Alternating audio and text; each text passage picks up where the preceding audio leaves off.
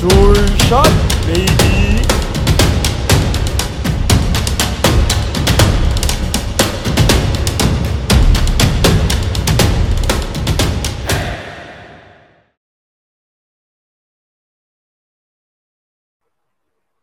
So, good day everyone! We're here for another episode of the DVD show.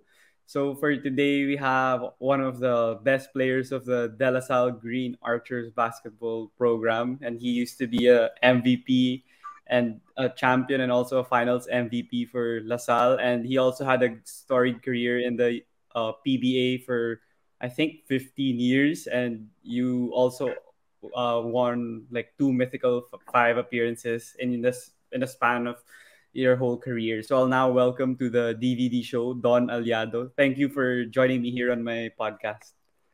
Thanks for having me. It's great to be here. So my career was about 16 years. I won pretty much all the awards except for the Rookie of the Year. That wasn't really on my list, but yeah. All the awards I won already in the UAAP, Mythical 5, Mythical 10, yeah. MVP, Finals MVP.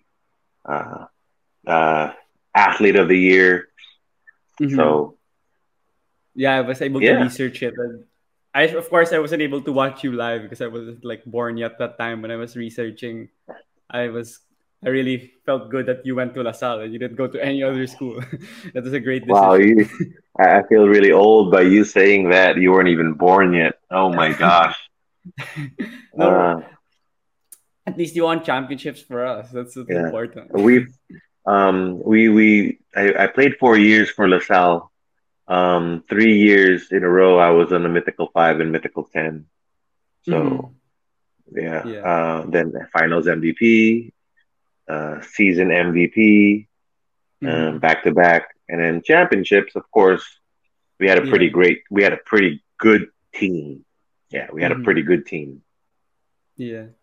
So to start things off, I'd want to ask, what are you up to now? It's been close to 2 years already in the pandemic, and we've talked already in our previous interview for the Lasallian and also off the record.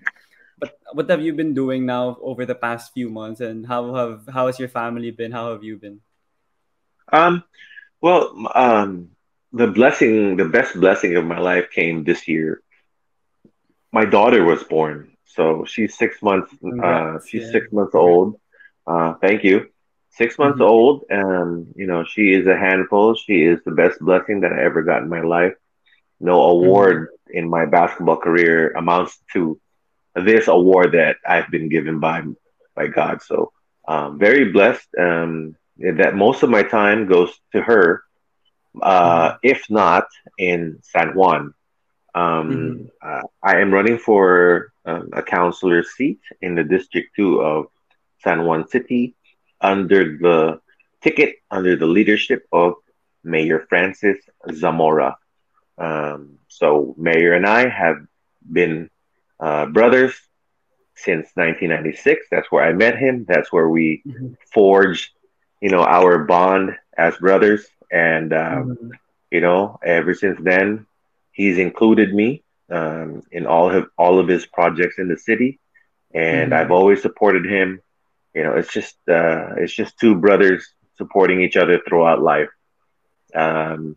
So I've been very busy in the city of San Juan, especially during the 2 years especially when the pandemic started.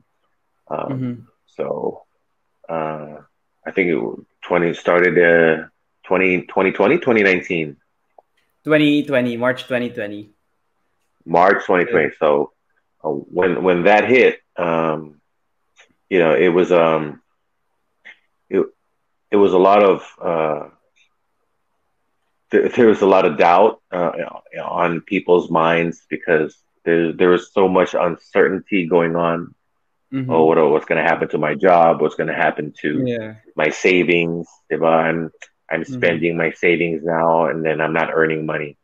So there was a lot of worry there. In the city of San Juan, the people who are less fortunate, are not able to work.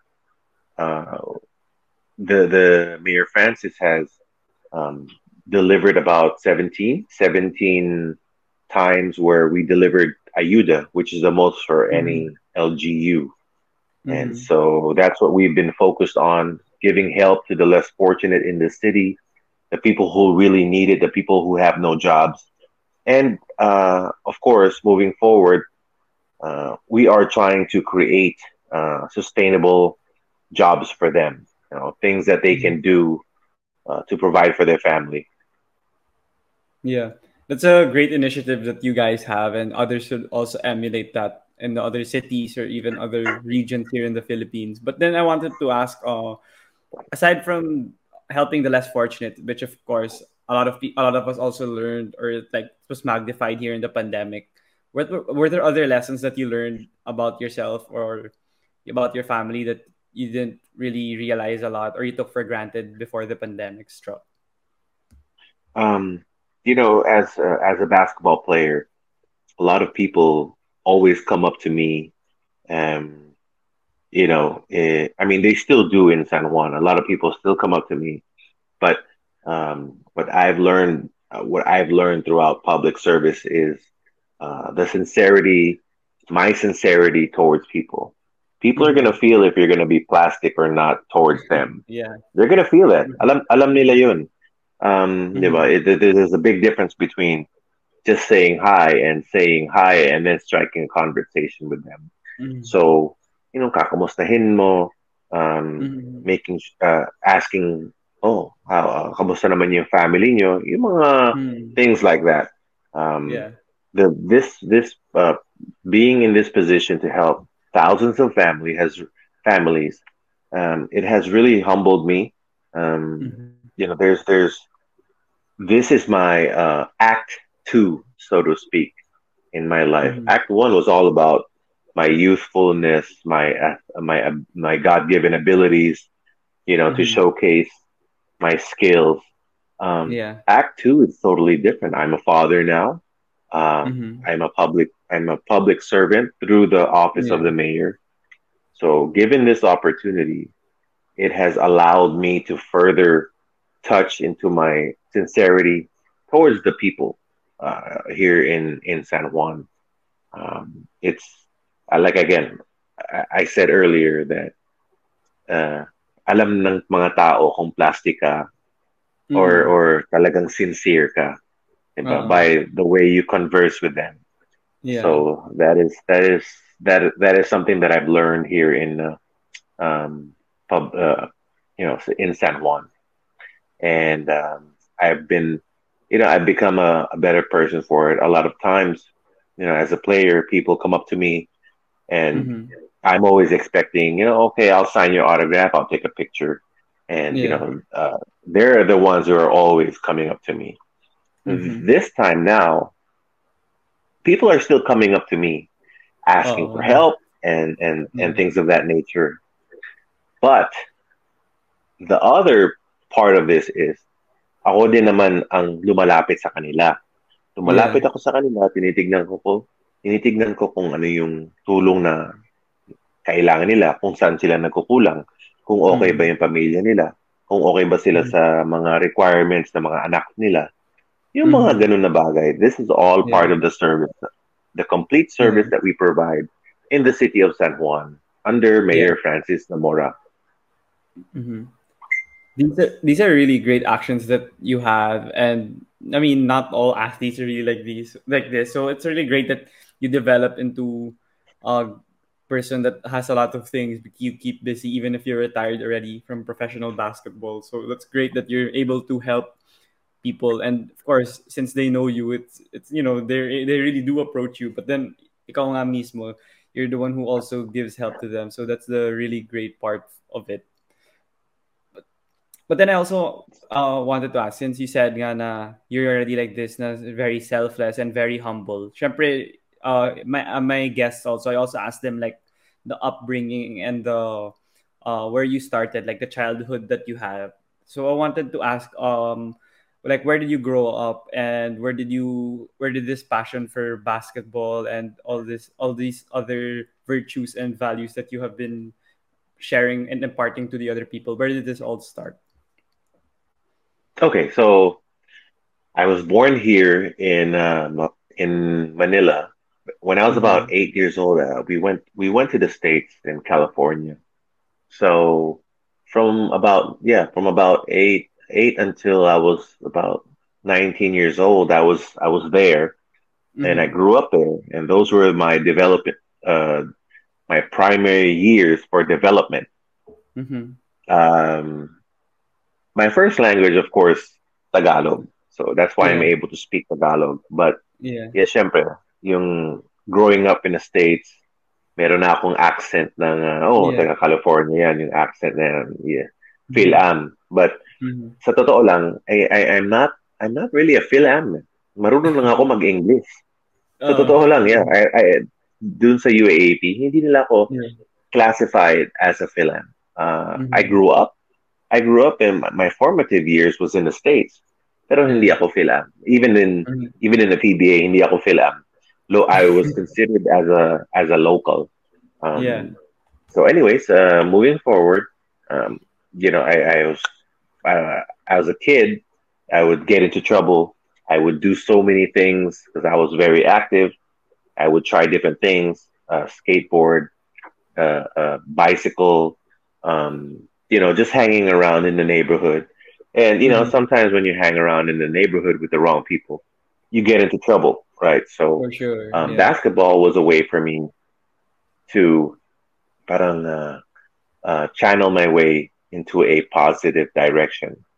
And eventually, I was playing in the parks in the States. Yun yung mga kalaban ko talaga, yung mga itim, mga puti, may mga Mexicano. Mix yan lahat . So, yung iba din naman magagaling, ganyan. So, doon ako natuto ng basketball sa States, yung sa mga playground, yung mga ganyan. And then, na-enhance ko na lang pagdating ko ng high school, doon sa Burbank High School in California. So, after my career in high school, pinadala namin sila ng highlight tape ang La Salle and a few other schools. UP was interested. Ateneo was definitely interested. Yes. But at the time, we chose La Salle because they had a program at the time. Ateneo and the other schools were not as ready yet with their program. So they were going through a transition period. That's where I came when I first started in LaSalle. When I landed, I went to LaSalle practice. The rest was history. Here I am talking to you. You messed. So, you. Go ahead. It's basketball has really. I was able to use basketball to better my life. It was a vehicle that I used to grab opportunities. Overall, is to help people, which is what I am all about now, helping people. Yeah. You mentioned that you studied high school in Burbank, California, before moving here to the Philippines for college. I'm just interested in what made you decide to pursue basketball at the collegiate and eventually professional level? Because you said you were just playing in the playground, and naman na there are a lot of Americans that like playing in the playground, pero yung laro nila hindi pang organized basketball. So what made you intend to pursue the organized basketball side of it? That's a very good question. I think I knew that I was good. I knew that I was good for my height. I knew that I was good for the competition that I had playing against these other people in the playground. But my skills really started developing in high school. That's where I went to another level. And I knew my dad told me about the league, the PBA, and then my junior year in high school, I went down into the Philippines. I was about 17, I think, or 18 years old. And I saw a PBA game. And I told myself, man, I can play in this league. No doubt about it. I can play in this league, you know? So I come back, 1996. I finished my senior year in high school. I graduated in June. And then July, a week later after I graduated, I threw a big party first before I left with my friends. So after that, I flew to the Philippines. I started playing basketball. I started going to school. I just knew that I could play in the Philippines. I was very confident in myself. I was confident because I put in a lot of work, and that's what gave me the confidence. I was a skilled player, but my skills evolved even further once I came to the Philippines. I really improved a lot, especially, my coaches were John Uchico, Ron Jacobs, my first 2 years. And then when Coach Franz Pumaren and Coach Derek Pumaren took over, Coach Franz, man, he really put me on a different level.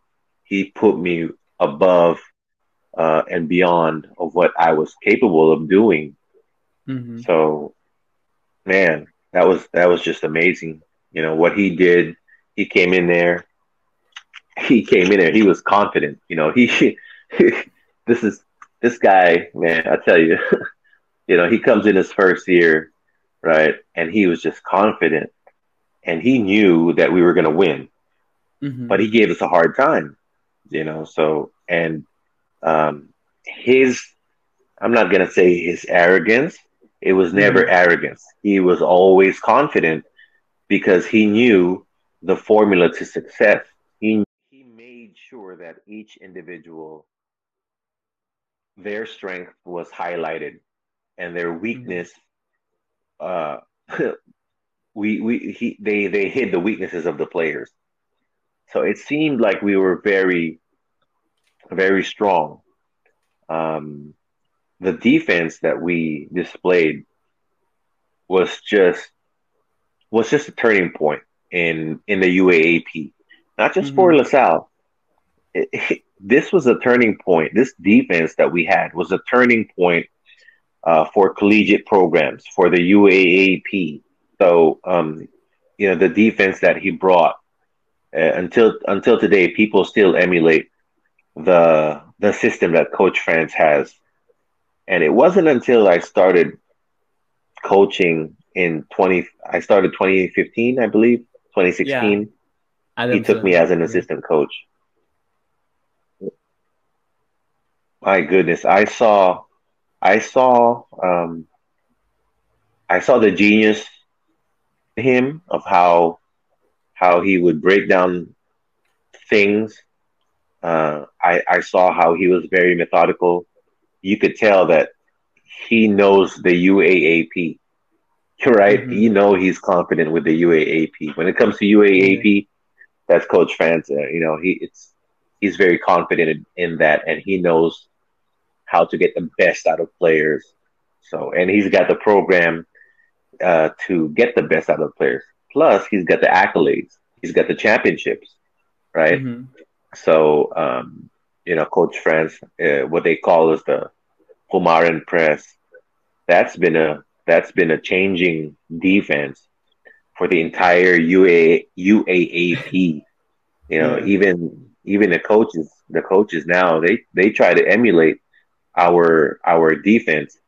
I see some of these coaches trying to do the Pumaren defense, but there's a lot more to it. There's a lot more things that these guys don't know. And being under Coach Franz Pumaren, I saw so much of it, and I was like, oh my God, this is, I didn't even know this, and we're talking about the little details, right? The little details on how to read, anticipation, bluffing, and things like that. So it's amazing to me how he, like, say, for example, you have a sous chef, right? A sous chef is in charge of this department in cooking.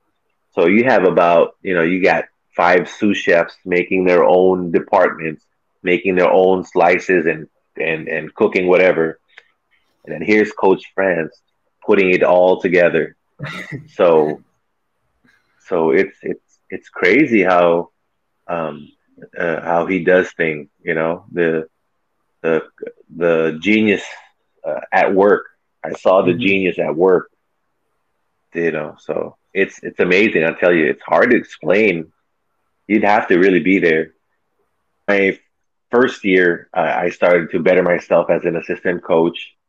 And then sooner than later, he started trusting me. And I was really surprised. You know, I was like, oh, my gosh, this is Coach Franz Pumaren. He's starting to trust me, you know. Mm-hmm. And it's not easy to get the trust of Coach Franz. You know, it really isn't. It takes a lot. And he demands a lot out of you, out of his players, out of his coaching staff. And by doing that, I was able to grow. So, yeah, again, I started doing the videos for the team. And then I started seeing the things that Coach Franz has been seeing. And, you know, the guy is like 2 or 3 steps ahead of all of us. You know, yeah. I'm looking at practice. Right? And I'm just observing. I'm observing Coach Franz. And he sees things that I haven't even seen happen yet, and already he's predicting it already. You know, with the players, he's telling the players this type of play. So basically, you know, he's 2-3 steps ahead of us. But after my second, third year, leading on to my fourth year, you know, I started to see the things that he saw. My job was to not make it stressful for him. And I believe I did that towards the latter part of the samahan namin sa Adamson. I was able to contribute a lot to him in terms of scouting the defense, the plays, analyzing. So you know, those things were very important for him, and especially the video, because the video that we relied so much on the video. And the scouting report, and this is what. So he trusts me. He trusted me enough na hindi niya ako pinakailaman pagdating sa mga videos. Mm-hmm. He would tell me what he wanted specifically. I want this. I want you to show this type of play. Show this type of play. Blah blah blah blah blah. And I added plays of my own that I wanted to show the team. So he gave me the leeway. Yeah. And that gave me confidence. So that gave me confidence that made me want to work more because, you know, I don't want to disappoint Coach Franz. Honestly, I'm scared of the guy. Yeah. Man. The guy is the nicest dude. He's the nicest dude. But, man, he scares the crap out of me. Yeah, he's scared because basketball is different, man. You know, he's. I'm trying to be better in the field of coaching. He is the key. You know, whatever he tells me to do, I'm going to do it. You know, he gave me a career in the PBA. He gave me a career in coaching. So he has opened doors for guys like me, and you know, when he says something. You do it, you know, no questions asked. Yeah.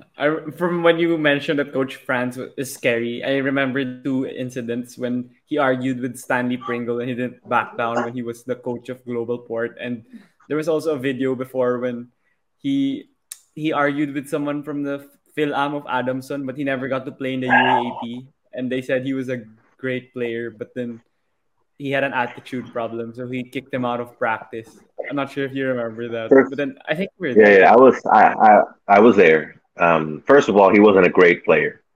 He was just an ordinary Philam who was athletic, but by no means he was not a great player.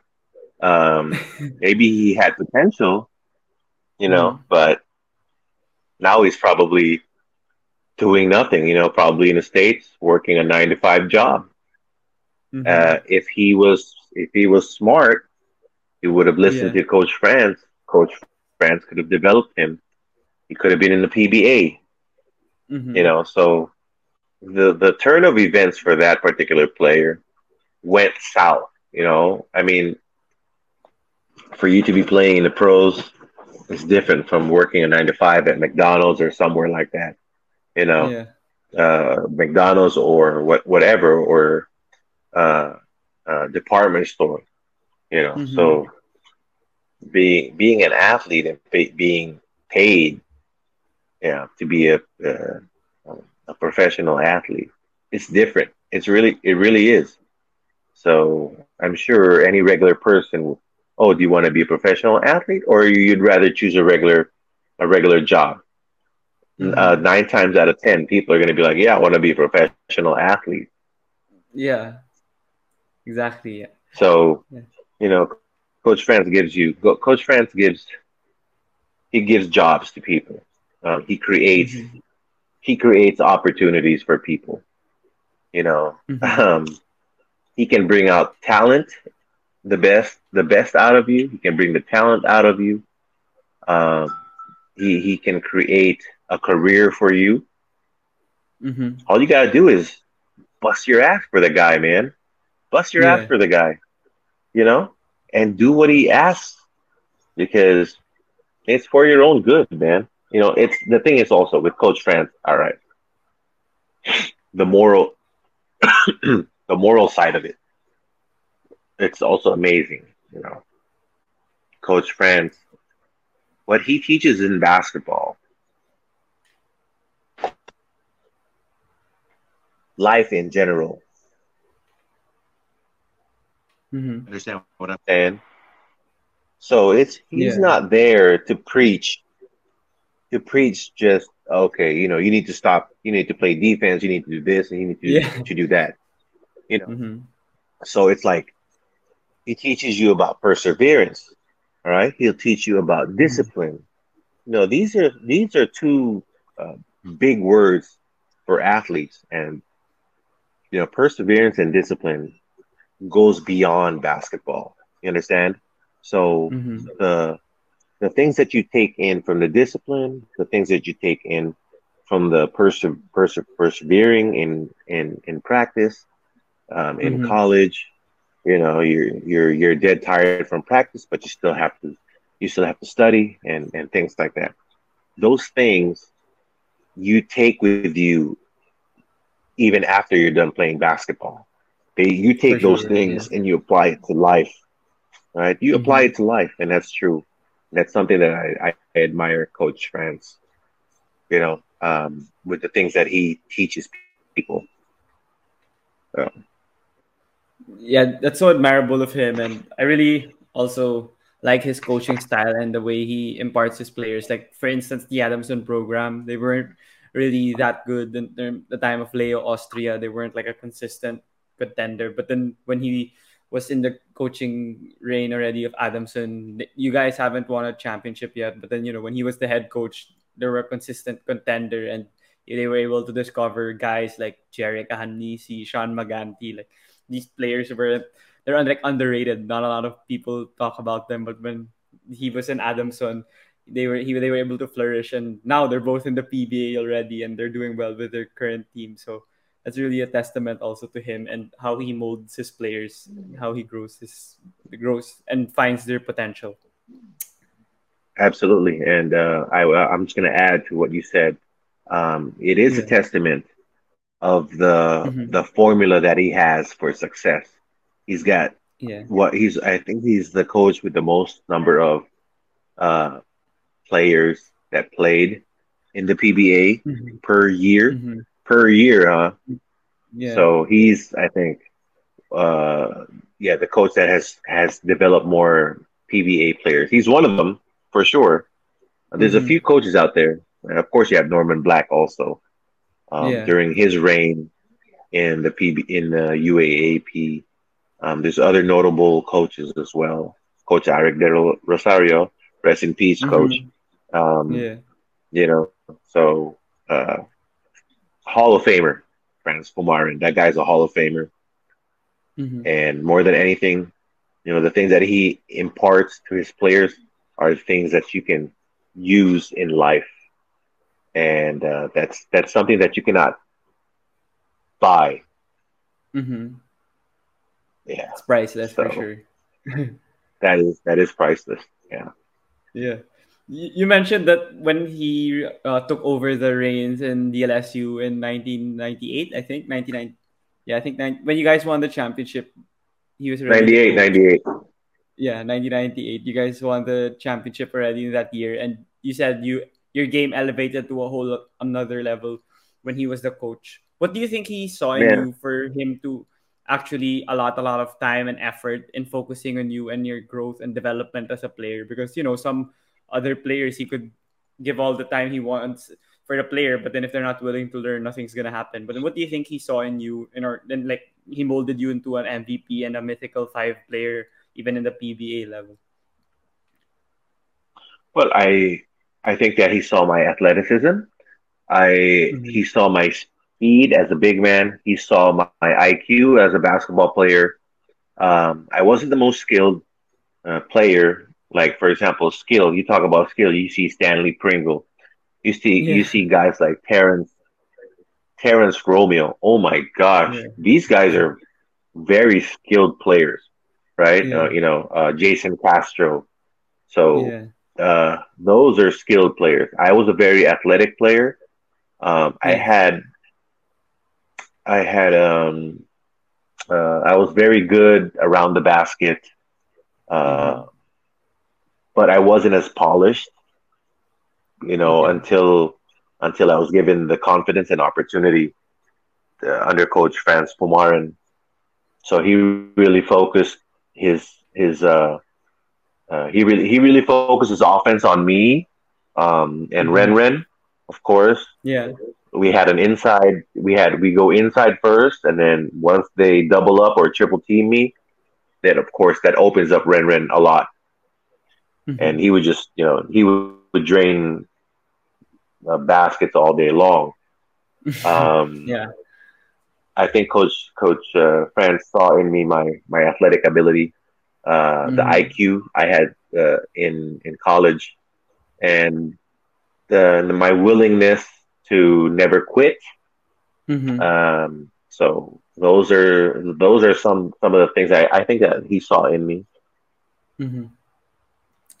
You mentioned also that just don't ask Coach Franz, because he won't tell you that. Yeah, you don't ask Coach Franz that. What did you see in Don Allado? He's gonna be like, You're gonna ask him this, right? You're gonna ask him like, what did you see in Don Allado? Who? Don Allado? Who's that? Oh yeah, my former player. Okay. Yeah, you mentioned that his practices are very difficult. His system's not easy to learn, but then if you master it, your success, it's going to be enormous. And that's what happened with you guys. He found the best way for you to reach your potential, and also Renren and all the other players on your squad. But what do you think is the secret on how he makes them buy in? I mean, not everyone would be willing to go through the rigorous or the grueling trainings and games or Pumaren Press that he imparts to you guys. So what's the secret in his ways? Effort. You don't give up. You just never give up, because our defense has many opportunities. If you miss one opportunity and you give up, we're screwed, right? It's all about effort. I'm telling you, that's it. It's just effort and never quitting on a play, always playing till the end. It's like, have you seen a Jack Russell? You know how makulit a Jack Russell is. Mm-hmm. So imagine a Jack Russell, 5 Jack Russells playing on the court, just nonstop madness, nonstop movement activity, just chasing after one ball. Imagine that. Mm-hmm. Yeah. So, for your question, it's, I think it's just never quitting on a play. Ayaw ni Coach Franz yan. Yung mga quitters, oh my goodness. Mm-hmm. Yeah. Mm. And, you know, practice. Yeah. Yeah. You know, because you can't, you know, if you quit once, you're going to quit on him, right? Mm-hmm. If you're going to quit on him, you're going to quit on the team. Yeah. So why have somebody like that? You know, I don't want to have a teammate that quits. Mm-hmm. Ako nagpapakahirap ako, right? Siya nagpapakahirap siya. Ito din, siya.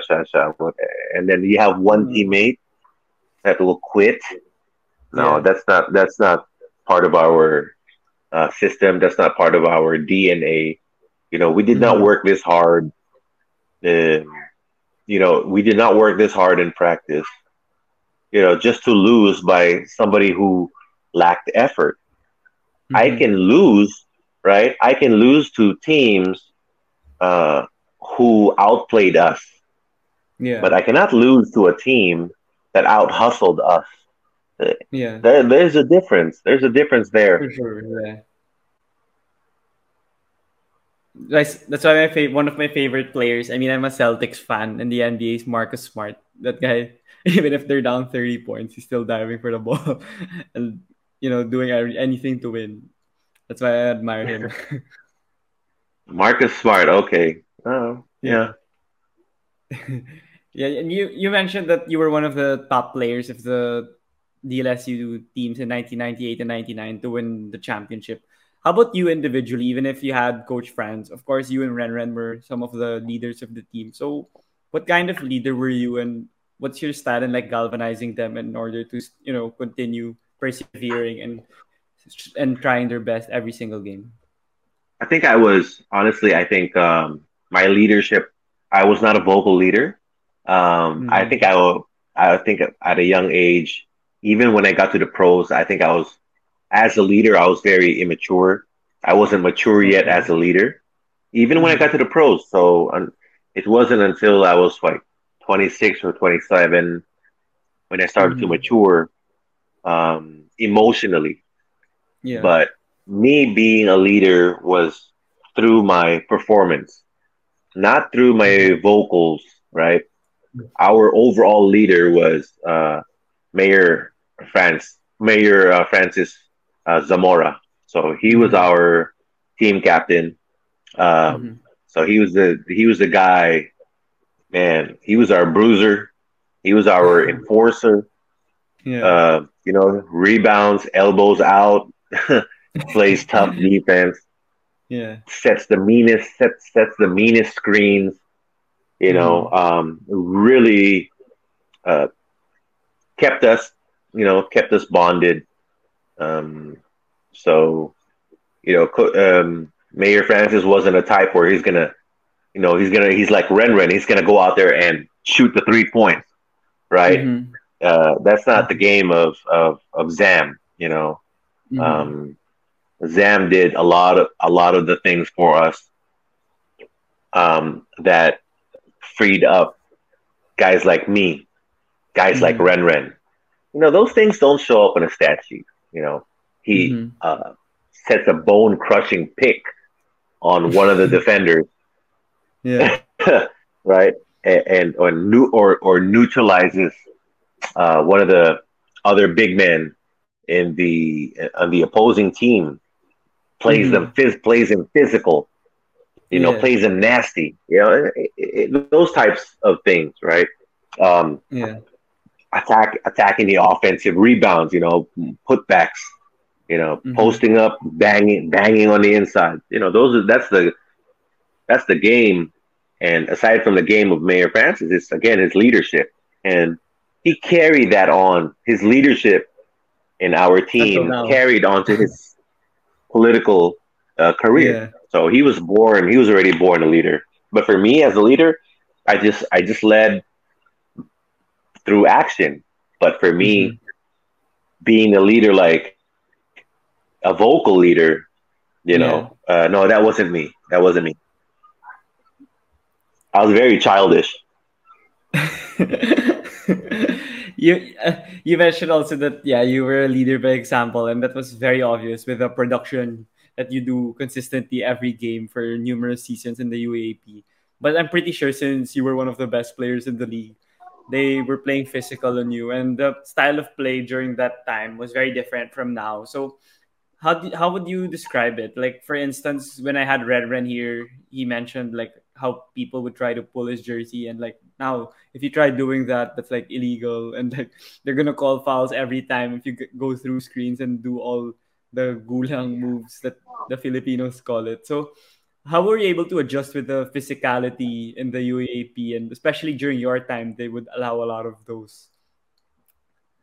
That, you know, physicality in our era, I think, was a little bit more than today. Yeah, there's a lot more physical action. There's a lot more physicality. Not a lot more. There's a little bit more. During our time, we were allowed to get away with more. But now kasi it's different. You know, the era is different. The players are different. You know, they're bigger, they're stronger.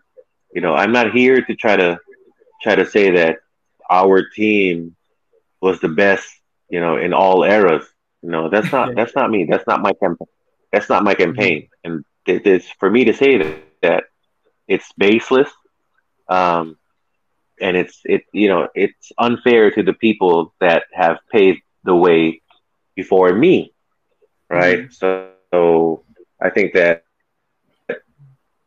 our team was the best during our time. Yeah. Right, there's a big difference. The players now, they're bigger, they're stronger, they're faster. In terms of physicality, you know, we don't really know. Maybe ours, we tolerated it a little bit more. Maybe the refs allowed it a little bit more. But maybe what I'm trying to get at is how the game has evolved, maybe physically, in terms of physicality. I think for the physicality part, maybe it has been dialed down just a little bit, you know, because UAAP now is so magnified, and you have all these cameras and all these angles that you can watch from, you know. It was different back in the day, man. I mean, you saw our tapes. Yeah, you could do anything basically. There's only like one camera, or like a few cameras. Now there's like hundreds of angles. They're gonna see you on the replay review. It's not, they're gonna see you in the replay review. So you're gonna get caught for it. But you know, the players. I'm happy to see that the league has grown so much.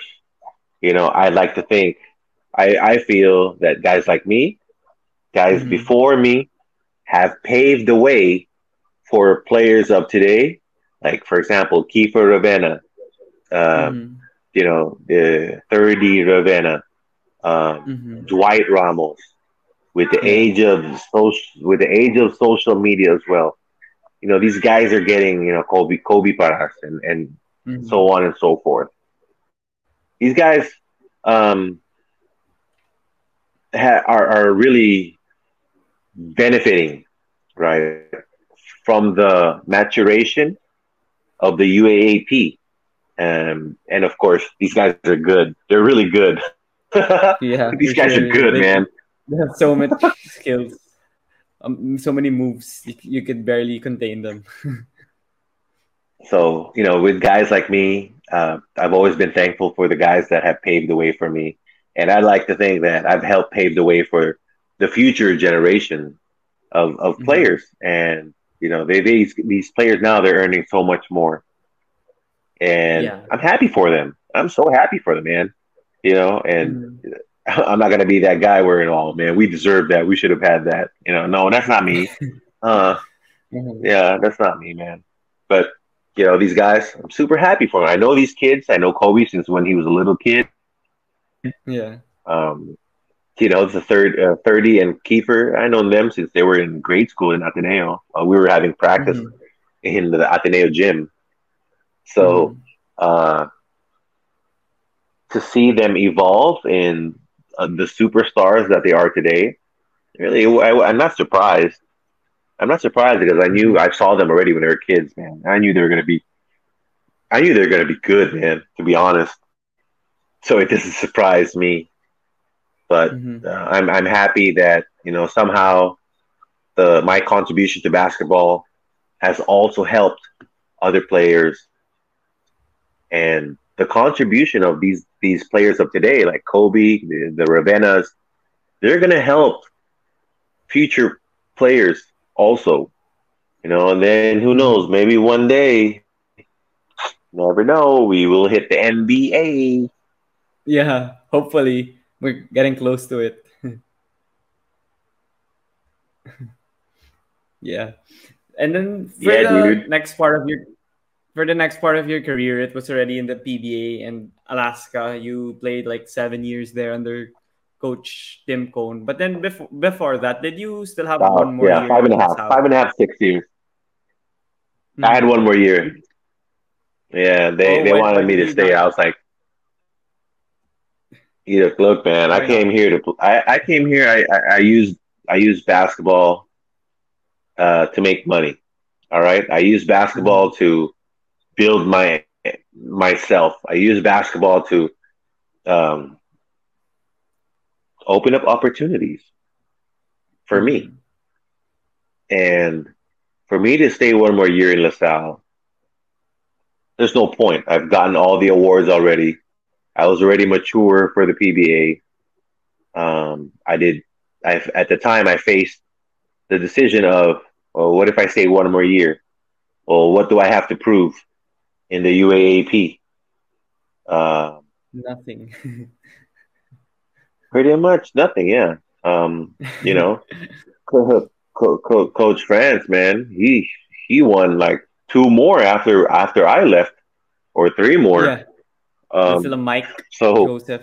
Yeah. He had guys who were ready to go, right? So for sure, I knew they were gonna win again. There was just nothing left for me to stay in LaSalle, and I didn't want to risk injury, and I felt that, you know, it's time to make some money, and, you know, by me being able to secure my future, that was the immediate for me. I came here to the Philippines to play basketball. Yeah. And in Alaska, you were one of their best players, and you were one of the best players in the league also for a couple of years when you won one mythical team, first team, and then one mythical team, second team. And Coach Tim is on the record, like he said it on previous interviews, that you were one of the players that already mastered the triangle instantly. Like, not a lot of his players are able to do that. So your IQ was already at a high level, entering the PBA level at a rookie or as a sophomore. So how was your experience there, and what would you say is the reason why you were able to flourish on the triangle? Okay, my first year I did not flourish in the triangle. I really had a hard time. I had a difficult time. It was Coach Tim sat me to the side, and he's like, you know, I know you're struggling, and I'm so happy you're struggling. And I look at him like, what the hell are you talking about, man? I can't even do anything. You know, I'm lost out there. You know, with all the viewers out there, you know, where there is struggle, there is progress. So, and, you know, Coach Tim told me that, you know, I know you're gonna struggle now, and that's expected. But after this moment, after this time that you struggle, you're gonna take off. And I felt I did that. I was surrounded by guys, you know, complimentary guys that really, the complimentary guys that did well for the goal of the team. So a lot of us were, there's some Phil Lambs on our team. I really learned a lot from the system of the triangle. Still also one of the best systems that I've been under. So I've mastered it, yes, and I still know how to run it till this day. It's quite easy for me. I've mastered it to the point where it's quite easy for me.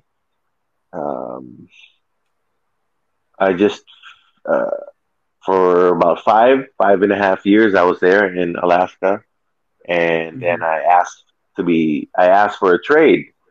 I think this was 2006, so I asked for a trade and wanted to go venture out to other opportunities.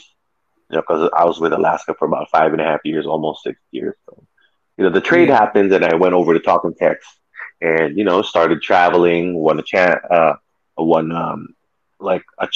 to, you know, travel, see the world, you know, train in different countries. So then bounced around a couple teams and ended up in Pure Foods. Won a championship there. Yeah, I remember that. I was already following the league at that time. Yeah. Yeah. You mentioned with your relationship with Coach Tim, and a lot of players say a lot of great things about him, and you were with him for almost 6 years. And you said that he had a conversation with him wherein he told you that it was great that you were struggling and parang nagulat ka, you were surprised with what he said. But then for you naman, like in terms of Coach Tim, differing from Coach Franz, how about Coach Tim? What did he do in order for you to also flourish in the triangle? Or was it just natural for you to have that IQ in order to, and your style of play fits right into the system already? Okay. So with Coach Tim, he really developed my perimeter game. He further enhanced my IQ in basketball. So it was the dynamics of Tim Cone is also different. That's another system. So within the triangle system, I was able to master it, and upon mastering it, I became successful. I had a lot, you know. I had a lot of opportunities there to against other teams. The offense was it's an equal opportunity offense, but you know, if you've mastered the triangle, you know how to position yourself to get the ball more. Yeah, for sure. Yeah. So it's like MJ with Phil Jackson. Like, so it's like you know, you go to positions where you're able to score. So that's something that I had in me, and I knew my scoring positions. I knew where my sweet spots were, and I got to those sweet spots. So those type of things, you know, further enhanced my IQ. My shooting, you know, I wasn't a deadly shooter in the UAAP as I was in the PBA. So you know, you ask anybody, they're not gonna leave me open. That's for sure. Yeah. Ask anybody. Sure shot.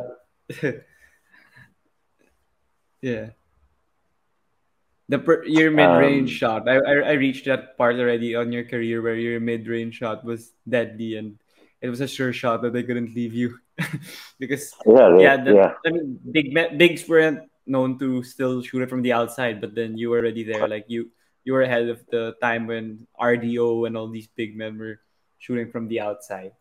But then I wanted to ask you, I'm just curious on your take on it, because you mentioned that you had the athleticism in college, but then you further enhanced your IQ with Coach Franz and Coach Tim at a young age. And with the time now, like you mentioned also that the athleticism and the talent of the players are really high.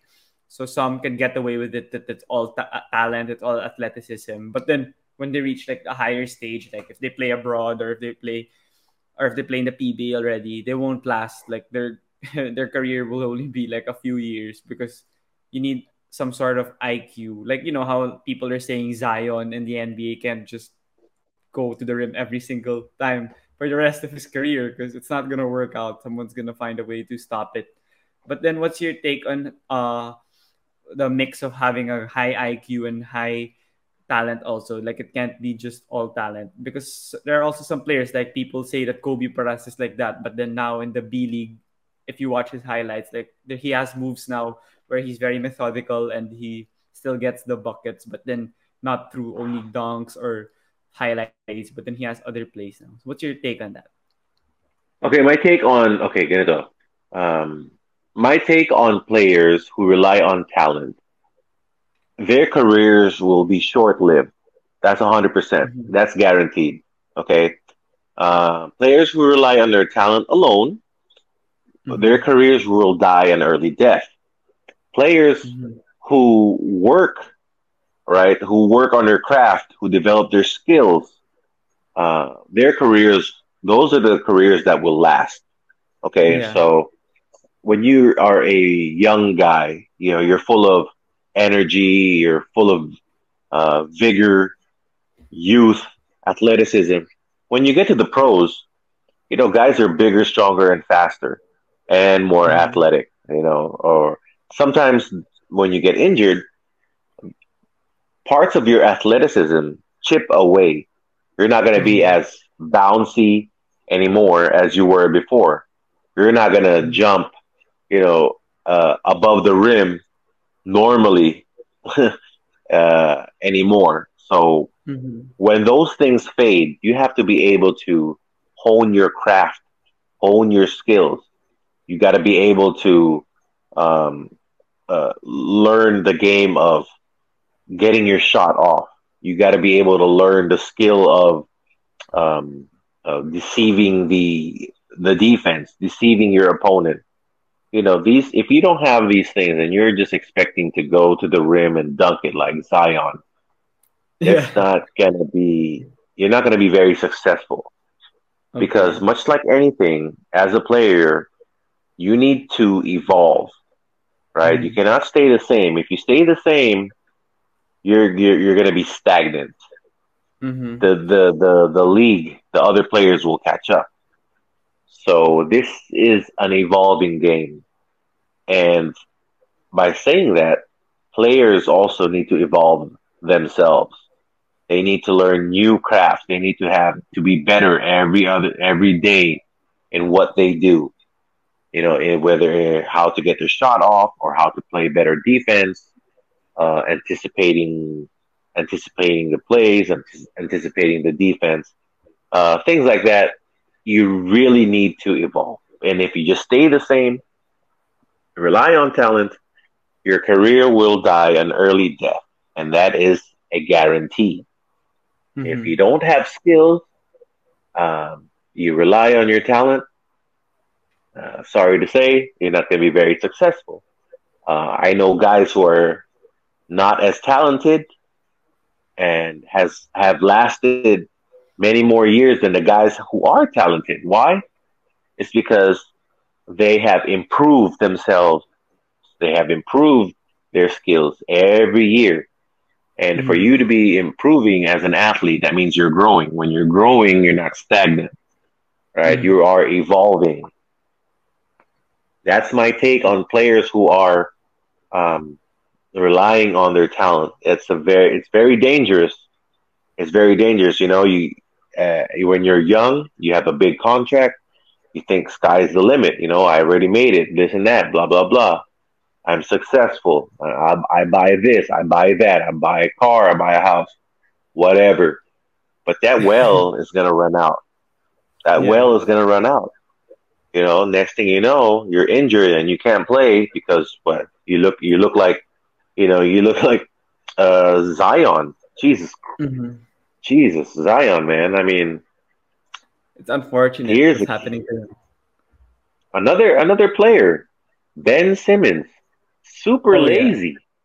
Yeah, he's super lazy. He's going to be out the league soon. Nobody wants him because he has not. And you know, if you don't evolve, you're going to stay flat. You're going to stay stagnant. And you know, for Ben Simmons, he needs a reality check. Yeah. Yeah, he sucks, man. I hate that guy. It's not like I like him also, but then... No, it's because he's lazy. I don't like lazy people, man. I hate lazy people. Lazy people, I don't have anything with... I don't want to do anything with them, you know. It's just how... It's just something that I took up all the way from when I was playing in college, you know. Just lazy. I don't like that. But yeah. Go ahead. Sorry. No worries. And you mentioned that evolution and developing your game in order to fit a role and to order, you know, to fit the style of play that continues to evolve. Like, if you don't evolve with the players, that's going to be tough. And for you, you mentioned already the Pure Foods stint. You guys won a championship, but then you weren't the go-to guy anymore. It was James Yap, PJ Simon, and all the other players. Yeah. But then how were you able to adjust in being a role player? Because some superstars, like you were a superstar in La Salle and a superstar in Alaska, and others have a difficult time adjusting to a role. Like, for instance, Carmelo before, he didn't want to be a sixth man. He just wanted to be a starter. And he was out of the league for like a year. No one wanted to get him. And then he got that reality check he needed. And then now he's flourishing with the Blazers and then the Lakers. But then for you, it seemed like you worked well right away as a role player, and you were still an integral piece of a championship team. So how was the adjustment period like? How do you make it successful for you? Okay. Just because it looks like I adjusted well doesn't mean I had an easy time adjusting. Okay. Yeah. But that being said, okay, my main objective was getting paid. I'm a professional. Yeah. Right? We are after the bonuses, right? So, you know, there's instances in my career where I'm not going to be the go-to guy. I'm not going to play 40 minutes a game and get beat up, you know? And there came a point in my career, man, it's like, oh, thank God. You know, thank God. I'm not out there for 40. I'm not out there for 40 minutes, you know, because honestly, that's tough. That's tough. And I was like in my early 30s. I believe in my early 30s. So I've had a lot of success in my 20s. In my, you know, it'll come at some point in time. You're going to have different roles, and being part of the team, if you cannot accept a role, then that's just being selfish. That's not buying into the team.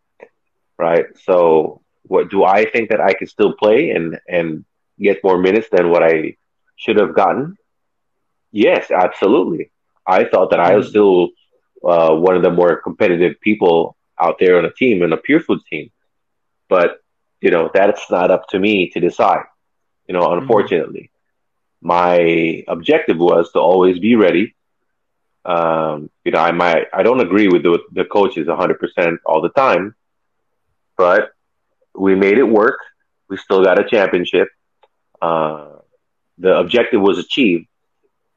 We all got paid. And as a professional, that's what you're looking at. You know, you provide for your family. You get a championship. You try to leave your mark. And then what else do I have to prove? Right? So I've done a lot of things in my career, and it's not like I'm a scorer. It's not like I'm a bona fide scorer. No, I'm not.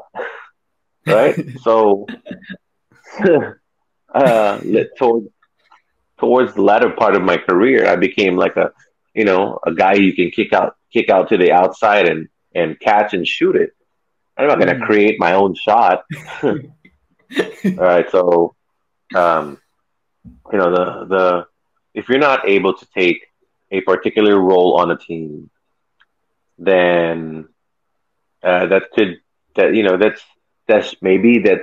the ego of the player. You know, they think that they're better than that particular role, and you know, at the end of the day, talo ang player because the head coach is still in charge. So you have to evolve yourself somehow. You have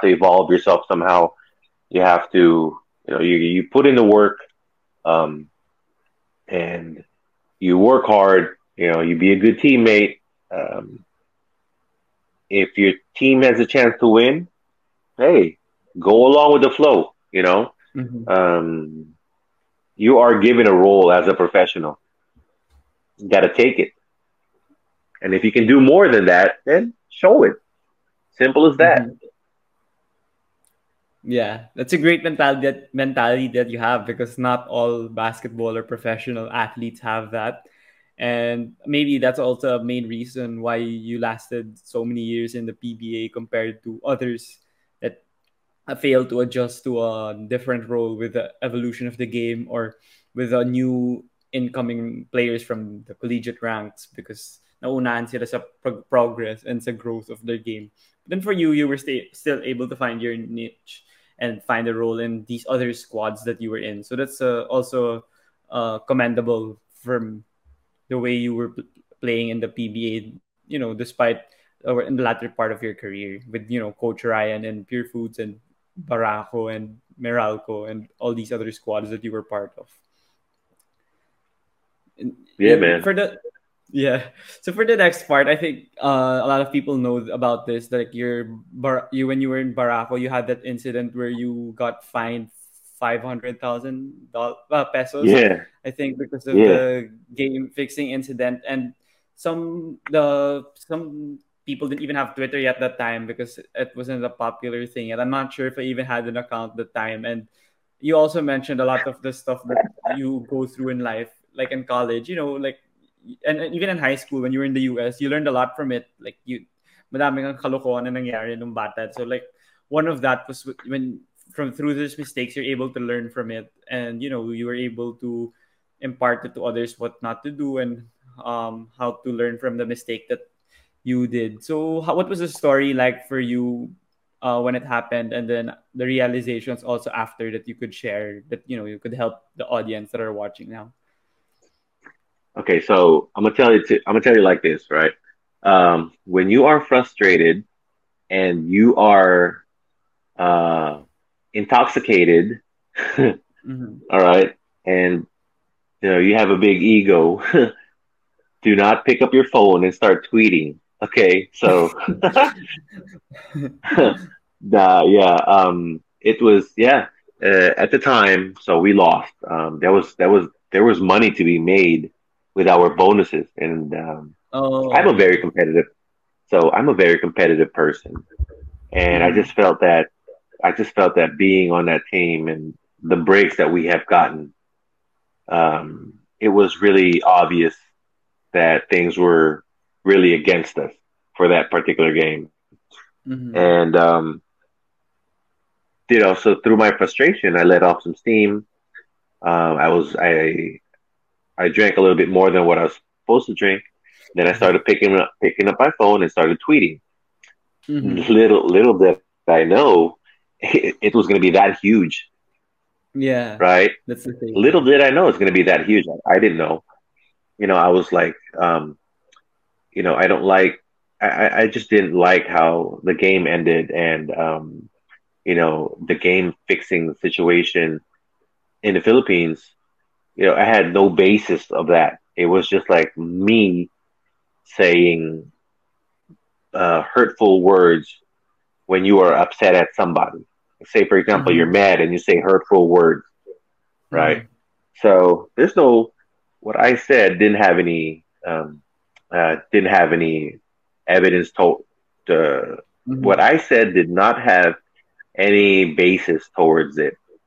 I did not have any proof that there was game fixing. So mm-hmm. it was me accusing, you know, an organization or not an organization. Well, yeah, an organization or its employees that there was, it was shady and it wasn't the right way to do it. Right. Mm-hmm. It was, I did not have any proof, and it was all done because I was angry. I was angry and I had an ego. So that was something that I had to check myself with, you know. I learned a lot from that. It's, you know, not biting not biting the hand that feeds you. I things like that. It was very unfortunate at the time, but a lot of people also sided on me, which is like, oh my gosh, let's not make this bigger, guys, please. Yeah. I'm not trying to make it bigger. Yeah. They're looking at me like a hero. Yeah, expose them, blah blah blah. I'm like, guys, just leave it alone. This is not even. I was just mad, and I said sorry already. I didn't mean what I said. But I look back at it now, and it's comedy. Actually, it's just comedy. I've made amends with the PBA and Commissioner Salud. I remember. So, he did what he had to do, and I got what I got. I got suspended. I got fined, but I was able to come back. I was able to come back to PBA, so that worked out. And it's something that the PBA is something that I'd like to continue to build later on in the future.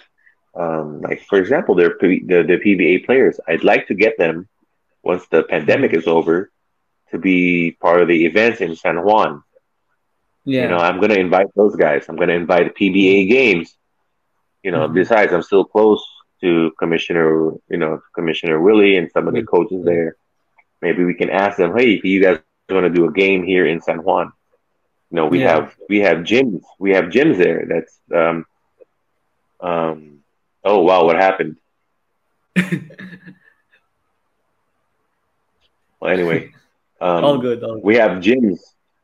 We have gyms in San Juan that can accommodate the PBA players. So, hold on.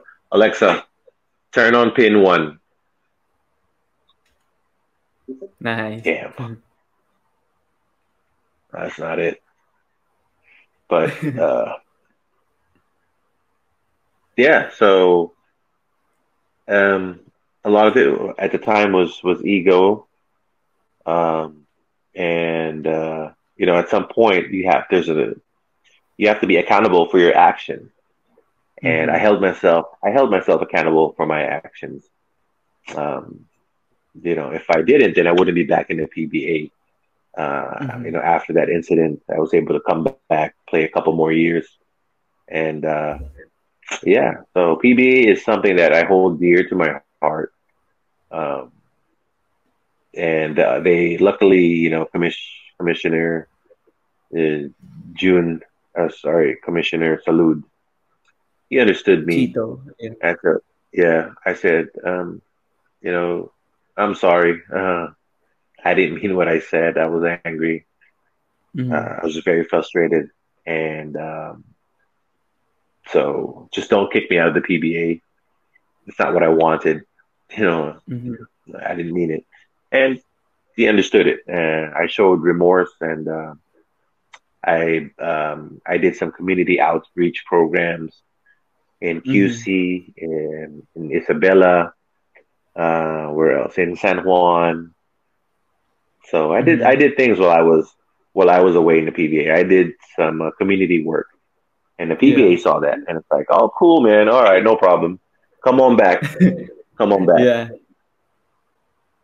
Yeah. So you mentioned that social media can really be a double-edged sword, because now they bring a lot of benefits to the players, with the pros, even if you're not playing anymore. I'm pretty sure as like a coach and as a public servant. And what would you tell like the athletes, like in terms of a lot of people now criticize them, like even in volleyball, like if you have a service error, or like in basketball if you have a crucial turnover. There are a lot of people that go to your mentions and say stuff, and sometimes you're tempted to reply to them because you're pissed, like you. But then, it could get into an argument to something you didn't want to talk about. And so what's your thoughts on, athletes replying and all these social media trolls and everything? During your time, it wasn't that rampant yet, but then now there's a lot of people, especially in basketball and volleyball, that do that here in the Philippines. Okay, for social media, there's a couple. I'll share my my sentiments on social media. Back in the day, we did not have any social media. So imagine if I had social media, right? I'd have a lot more opportunities. social media and athletes. Social media gives athletes another channel where they can promote themselves even further. Let's say, for example, they have a, you know, they're not being used so much in the basketball game, but they are marketable, right? They are marketable, what we call marketable.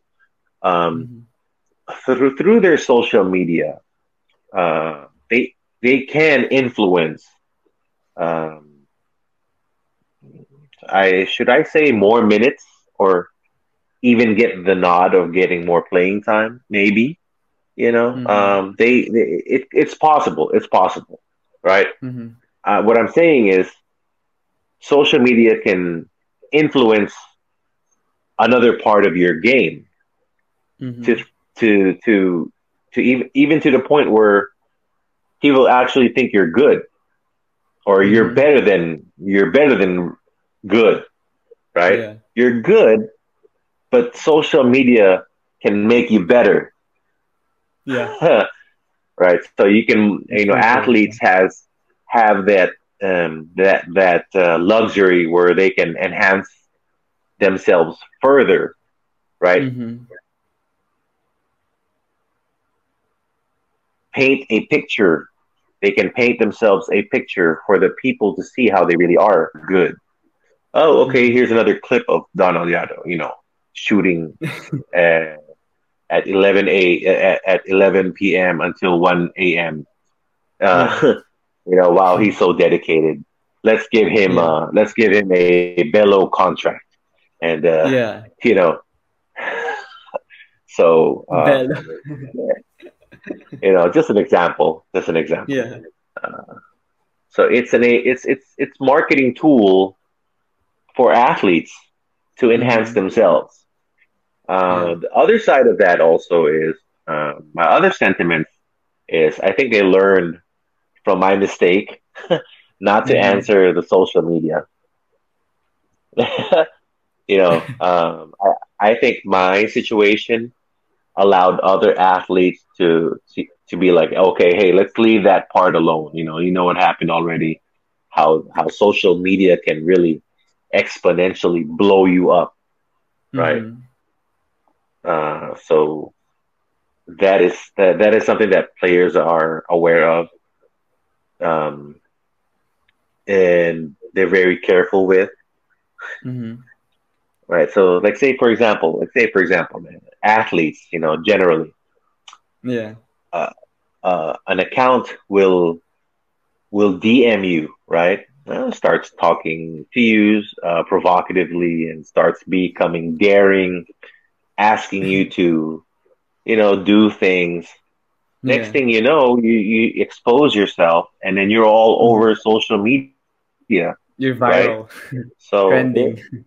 You go viral, man. That's you know, those things happen, and you just got to be careful with it. That's how dangerous social media is, man. Somebody could be out there pretending to be somebody just to trick you. So, you know, but you know, there's a lot of, you get to peek, you know, you get to peek into the live. You're like, you know, you get to see, oh, what's Diego doing today? Where's he going? Yeah. You get to peek into the lives of people through their social media, and you become more public, right? Through social media, and you get to paint a picture that you want to be portrayed of you. Yeah, like I remembered because you mentioned Ben Simmons a while ago, when during his summer workouts he could shoot so many threes, but then when it's the games already, he can't make anything, or he won't even attempt anything. So that's an example that I remembered. Ben Simmons is terrible, man. That guy should. I think he should go back to the Australian League, or he should go to the China League. NBL, yeah. He's his game is not for the NBA, man. In my opinion, just in my opinion. Yeah, I hear my other friends don't like him as well. I mean, he was rumored to go to the Celtics, and I was iffy about it. Okay, so check this out, man. Lonzo Ball, look at him. Look at how he started his jump shot. Look at it now. It was terrible before. Look at his jump shot now. That's effort. Yeah. That is called developing your skills, right? Mm-hmm. You see that's my prime example of you evolving. Ben Simmons did not evolve. He's going to be out the picture soon. Player. Right. Yeah. So, yeah. So there. Yeah. So as we wind down to the final moment of the interview, these are some questions that I ask my guests as well. And the first one, it's, you watch the NBA, and 2 years ago in the NBA bubble, a lot of players were vocal with the Black Lives Matter and the George Floyd killing and the social issues in the US.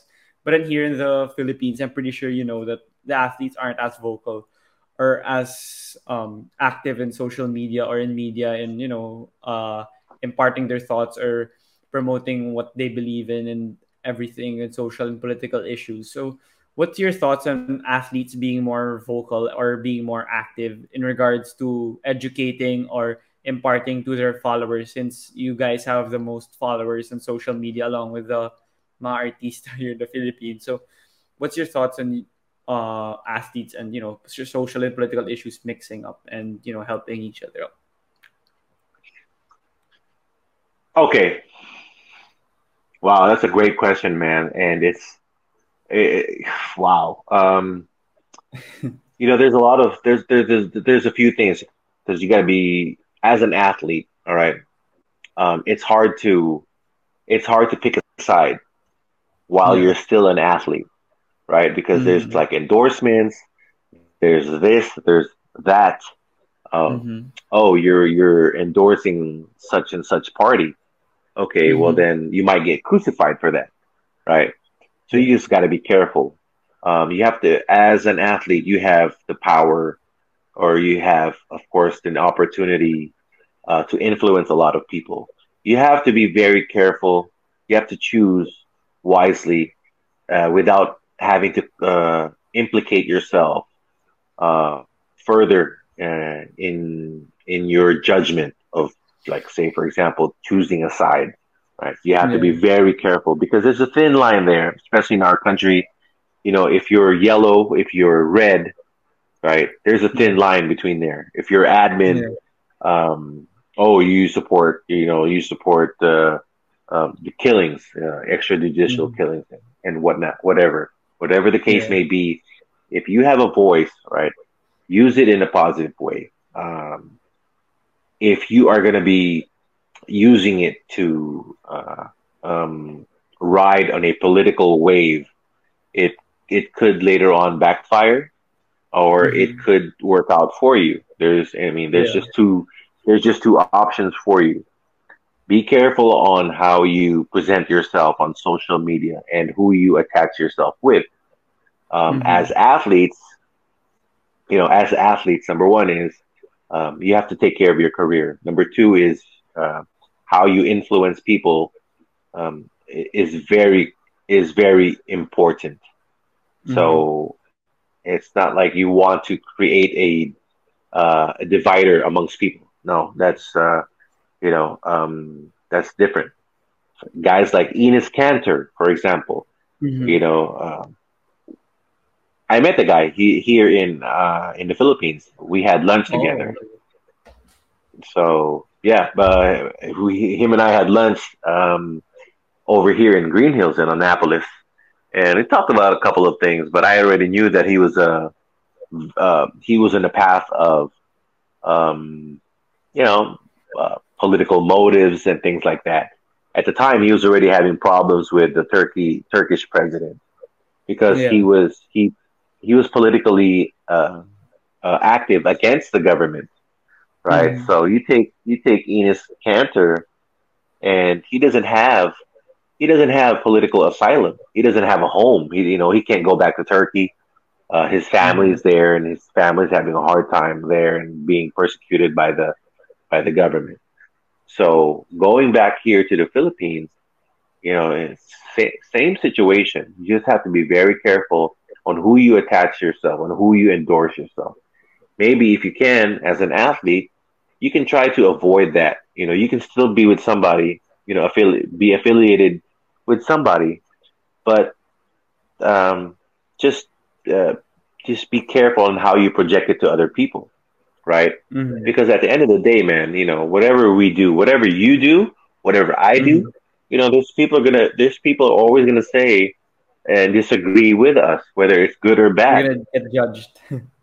I can't please you all the time. You can't please me, yeah. and such and such. Mm-hmm. So, you know, number one, athletes, you know, take care of your careers. Number two, if you're going to be very vocal about a certain situation, make sure you're committed to it, and make sure that you are organized in supporting that particular party. So, just be careful, man. You know, because athletes and these other people, they influence a lot of people, man, through their social media. They have a voice. If you're going to use it in a positive way, by all means do it. By all means do it. But if it's for self gain, you know, and a lot of people will be miserable. Let's be responsible. Wow. We all have a moral obligation, you know, even through social media.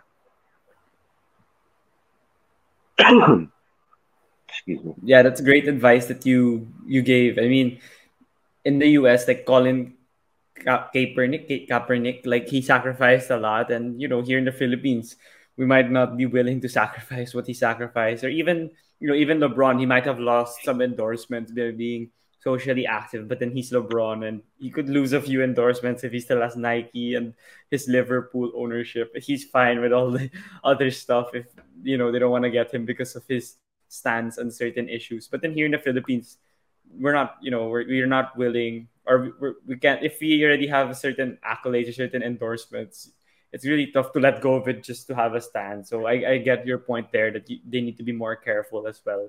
And maybe become more educated also and knowledgeable, so they know what they're portraying to their followers. Because if they say something, yeah, as you mentioned, if they're not careful and their followers believe something else, then it might go haywire and it might get worse, actually. So I agree with your point there. Yeah. So for the next question, this is just simple. If you had an opportunity to have dinner with 5 people, dead or alive, who would you choose?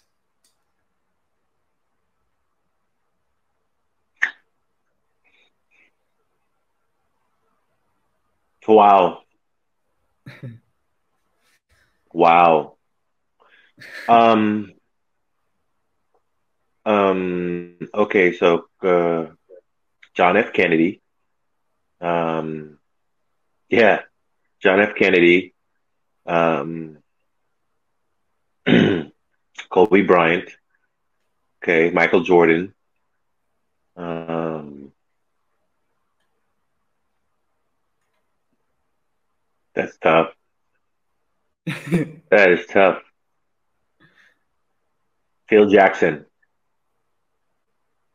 Yeah, Phil Jackson. Wait. So how? Where am I at? 4? Yeah. Dead or alive, huh? Yeah. Napoleon. Oh, okay.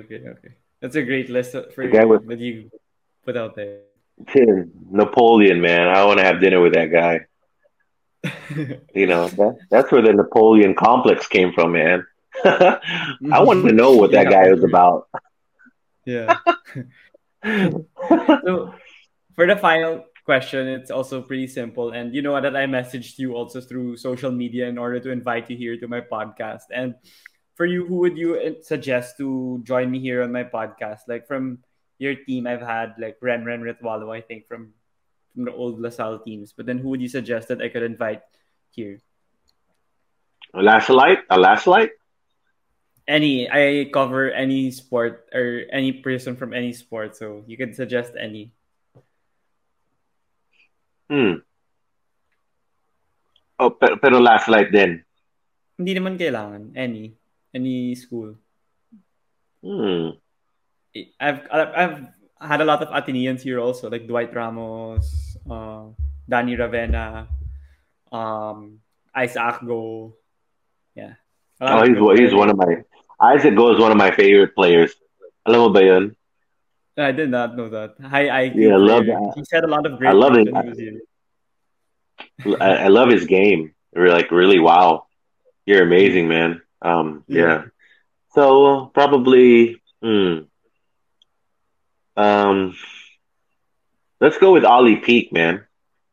Oh yeah, I've had interesting. The guys we talked, but then not about his career yet. We talked about PBA finals preview, but then I haven't. I plan to invite him again because he had something. So it was a short episode. Mike Cortez, and we previewed TNT Magnolia. Mike Cortez, dude. Oh yeah, okay. I'm a follow up on my invite. I think I messaged him before, but then he wasn't able to. I wasn't able to follow up on it. I should ask him. Okay. Again. He's in the States right now. Yeah, he's in Vegas, man. Okay, I'm a follow up on my invitation. I'll tell him I had you on my podcast so that he'd be more comfortable to join also. Sure. Yeah. So thank you so much again, Don, for joining me here in my podcast. It was a very long episode and we tackled a lot of topics and you shared a lot of great things, a lot of Coach Franz stories, a lot of learnings from your incident with Barack Obul before, and also your coaching tenure with Adamson. And that's something that I really like, that you moved on to coaching, because not all the players could be successful coaches as well, because, you know, it's different already. You need to teach players. Not everyone has the patience and the perseverance to actually teach the young kids. So that's really great that you now, and also you're going to be a public servant if you win in this 2022 election. So I'd wish you luck in that. And thank you for joining me here on the podcast again. And do you have any final words? No, thank you for having me on your show. I really appreciate it, and am able to share my story, impart my story to other people, give advice, and also, you know, it's good that I'm able to, or you're able to, give athletes avenues, channels to express themselves. Such as now, what I did. So we appreciate you, what you did, and I support your podcast very much. Yeah. So before you go, is it okay if we take a picture? Of course. Yeah, I'll take it from here. Okay. 1, 2, 3. Okay. Thank you so much, Don, again for joining me here in my podcast, and stay safe out there. Thanks, man. Appreciate you.